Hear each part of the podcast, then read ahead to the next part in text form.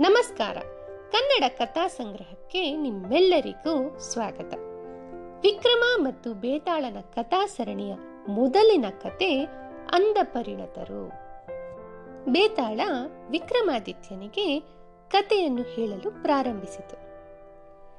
ಅಂಧಕ ಪಟ್ಟಣದ ರಾಜನನ್ನು ಶ್ರೇಷ್ಠ ರಾಜ ಎಂದು ಹೇಳಲಾಗುತ್ತಿತ್ತು. ಅವನು ತನ್ನ ರಾಜ್ಯಭಾರದ ಕರ್ತವ್ಯಗಳನ್ನು ನಿಭಾಯಿಸಲು ತಾನೇ ಸ್ವತಃ ಪ್ರಜೆಗಳ ದೂರುಗಳನ್ನು ಸಾವಧಾನದಿಂದ ಆಲಿಸಿ ಅವುಗಳನ್ನು ಪರಿಹರಿಸಲು ಯತ್ನಿಸುತ್ತಿದ್ದ.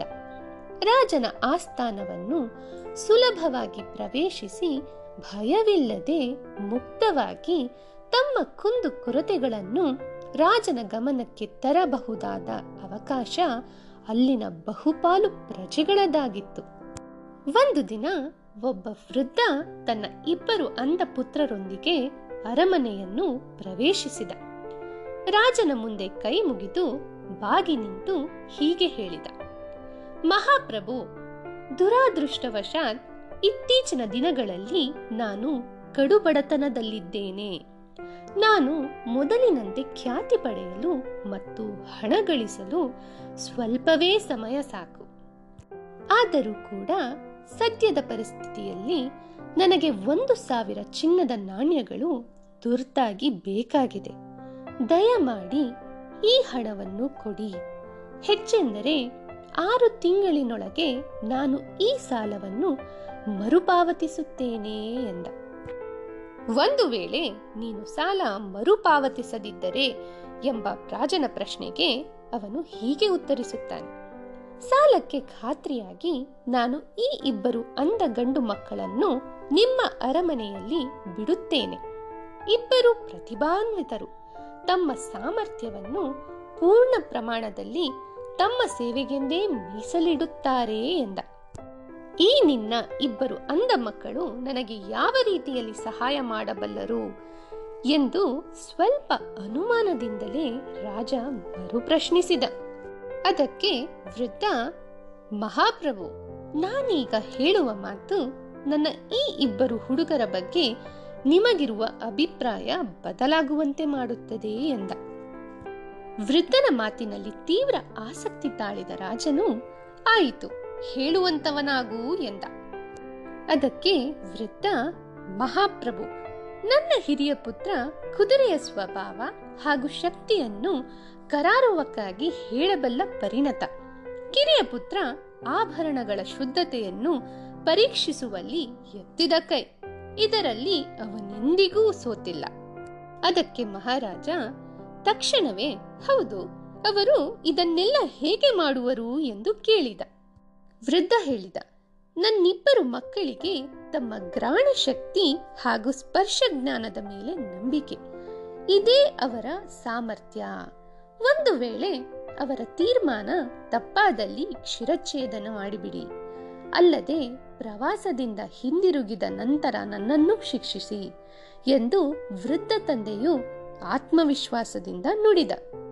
ಸರಿ ಹಾಗಾದರೆ ತೆಗೆದುಕೋ ಈ ಹಣವನ್ನು ಎನ್ನುತ್ತಾ ರಾಜನು ಒಂದು ಸಾವಿರ ಚಿನ್ನದ ನಾಣ್ಯಗಳನ್ನು ವೃದ್ಧ ವ್ಯಕ್ತಿಗೆ ನೀಡಿದ. ಮತ್ತು ಆ ಇಬ್ಬರು ಅಂಧ ಸಹೋದರರನ್ನು ರಾಜನ ಸೇವೆಗೆ ನೇಮಿಸಿಕೊಳ್ಳುವಂತೆ ಆಜ್ಞಾಪಿಸಿದ. ಒಂದು ದಿನ ಕುದುರೆ ವ್ಯಾಪಾರಿಯೊಬ್ಬ ತನ್ನಲ್ಲಿದ್ದ ಕುದುರೆಯೊಂದನ್ನು ರಾಜನಿಗೆ ಮಾರಾಟ ಮಾಡಲು ರಾಜನ ಆಸ್ಥಾನಕ್ಕೆ ಆಗಮಿಸಿದ. ತನ್ನ ಜೊತೆಗಿದ್ದ ಸೊಬಗಿನ ಕುದುರೆಯನ್ನು ಅರೇಬಿಯನ್ ತಳಿಗೆ ಸೇರಿದ್ದು ಎಂದು ಅವನು ಹೇಳಿಕೊಂಡ. ಇದು ಬಹು ನಂಬಿಗಸ್ತ ಹಾಗೂ ಬಹು ವೇಗವಾಗಿ ಓಡಬಲ್ಲ ಕುದುರೆ. ಎಂದು ಹೇಳಿದ ವ್ಯಾಪಾರಿಯು ಅದನ್ನು ಖರೀದಿಸುವಂತೆ ರಾಜನ ಮನವೊಲಿಸಲು ಪ್ರಯತ್ನಿಸಿದ.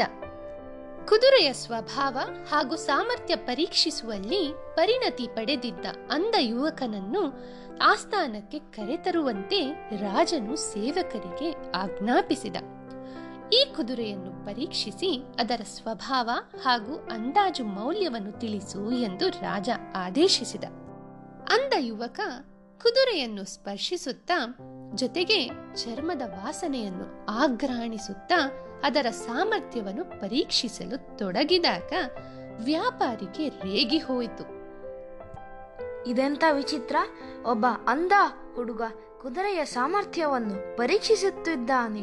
ಇದನ್ನು ನಿಲ್ಲಿಸುವುದು ಉತ್ತಮ. ನನ್ನ ಹಾಗೂ ಮಹಾರಾಜರ ಸಮಯ ವ್ಯರ್ಥವಾಗುತ್ತಿದೆ.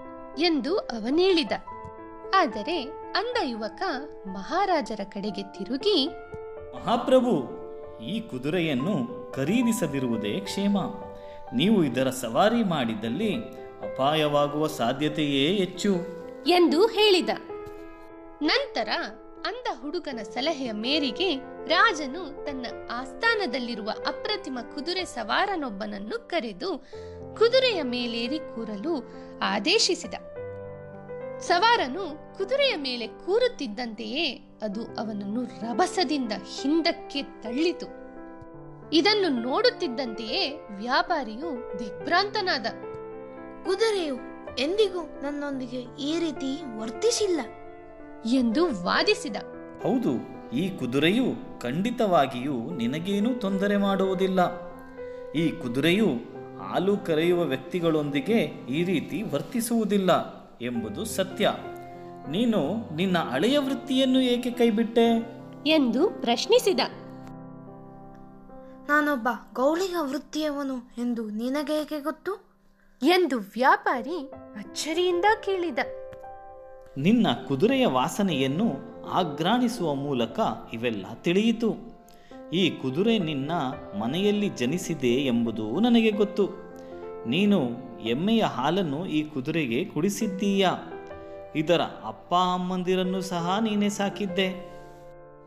ಒಂದೇ ಒಂದು ಮಾತನ್ನು ಆಡದೆ ಕುದುರೆ ವ್ಯಾಪಾರಿಯು ತನ್ನ ಕುದುರೆಯೊಂದಿಗೆ ಆಸ್ಥಾನವನ್ನು ತೊರೆದ. ಇದಾದ ಕೆಲವು ದಿನಗಳ ನಂತರ ಆಭರಣದ ವ್ಯಾಪಾರಿಯೊಬ್ಬ ಅತ್ಯಮೂಲ್ಯವಾದ ವಜ್ರ ವೈಡೂರ್ಯಗಳೊಂದಿಗೆ ಆಸ್ಥಾನಕ್ಕೆ ಆಗಮಿಸಿದ. ರಾಜನು ಅದರಲ್ಲಿದ್ದ ಒಂದು ಸುಂದರವಾದ ವಜ್ರದ ಹರಳನ್ನು ಹಾಯ್ದುಕೊಂಡು ಕಿರಿಯ ಅಂದ ಹುಡುಗನಿಗೆ ಕೊಡುತ್ತಾ ಈ ವಜ್ರವನ್ನು ಪರೀಕ್ಷಿಸಿ, ಇದರ ಕುರಿತು ನಿನ್ನ ಅಭಿಪ್ರಾಯಗಳನ್ನು ತಿಳಿಸು ಎಂದ. ಕಿರಿಯ ಅಂದ ಹುಡುಗ ವಜ್ರದ ಹರಳನ್ನು ತನ್ನ ಅಂಗೈಯಲ್ಲಿ ಹಾಕಿಕೊಂಡು ಹಲವು ಬಾರಿ ಉಜ್ಜಿದ. ಆ ಖಂಡಿತವಾಗಿಯೂ ಈ ವಜ್ರದ ಹರಳು ಅತ್ಯಮೂಲ್ಯವಾದದ್ದು. ಆದರೆ ಇದನ್ನು ಧರಿಸಿದವರಿಗೆ ಅಶುಭವಾಗುವುದು. ಅದು ಹೇಗೆ ಎಂದು ರಾಜ ಪ್ರಶ್ನಿಸಿದ. ಮಹಾಪ್ರಭು ಈ ವಜ್ರದ ಹರಳು ಆಭರಣದ ವ್ಯಾಪಾರಿಯ ಕುಟುಂಬದಲ್ಲಿ ಕನಿಷ್ಠ ಇಬ್ಬರು ಮಂದಿಯನ್ನಾದರೂ ಬಲೆ ತೆಗೆದುಕೊಂಡಿದೆ. ಇದನ್ನು ಆಲಿಸಿದ ವ್ಯಾಪಾರಿಯು ಮಹಾರಾಜರ ಕ್ಷಮೆ ಕೋರಿ ವಜ್ರ ವೈಡೂರ್ಯಗಳೊಂದಿಗೆ ಆಸ್ಥಾನದಿಂದ ಹೊರ ನಡೆದ ಕೆಲ ದಿನಗಳ ನಂತರ ಅಂದ ಯುವಕರ ವೃದ್ಧ ತಂದೆಯು ತನ್ನ ಕೆಲಸ ಕಾರ್ಯ ಮುಗಿಸಿಕೊಂಡು ಹಿಂದಿರುಗಿದ.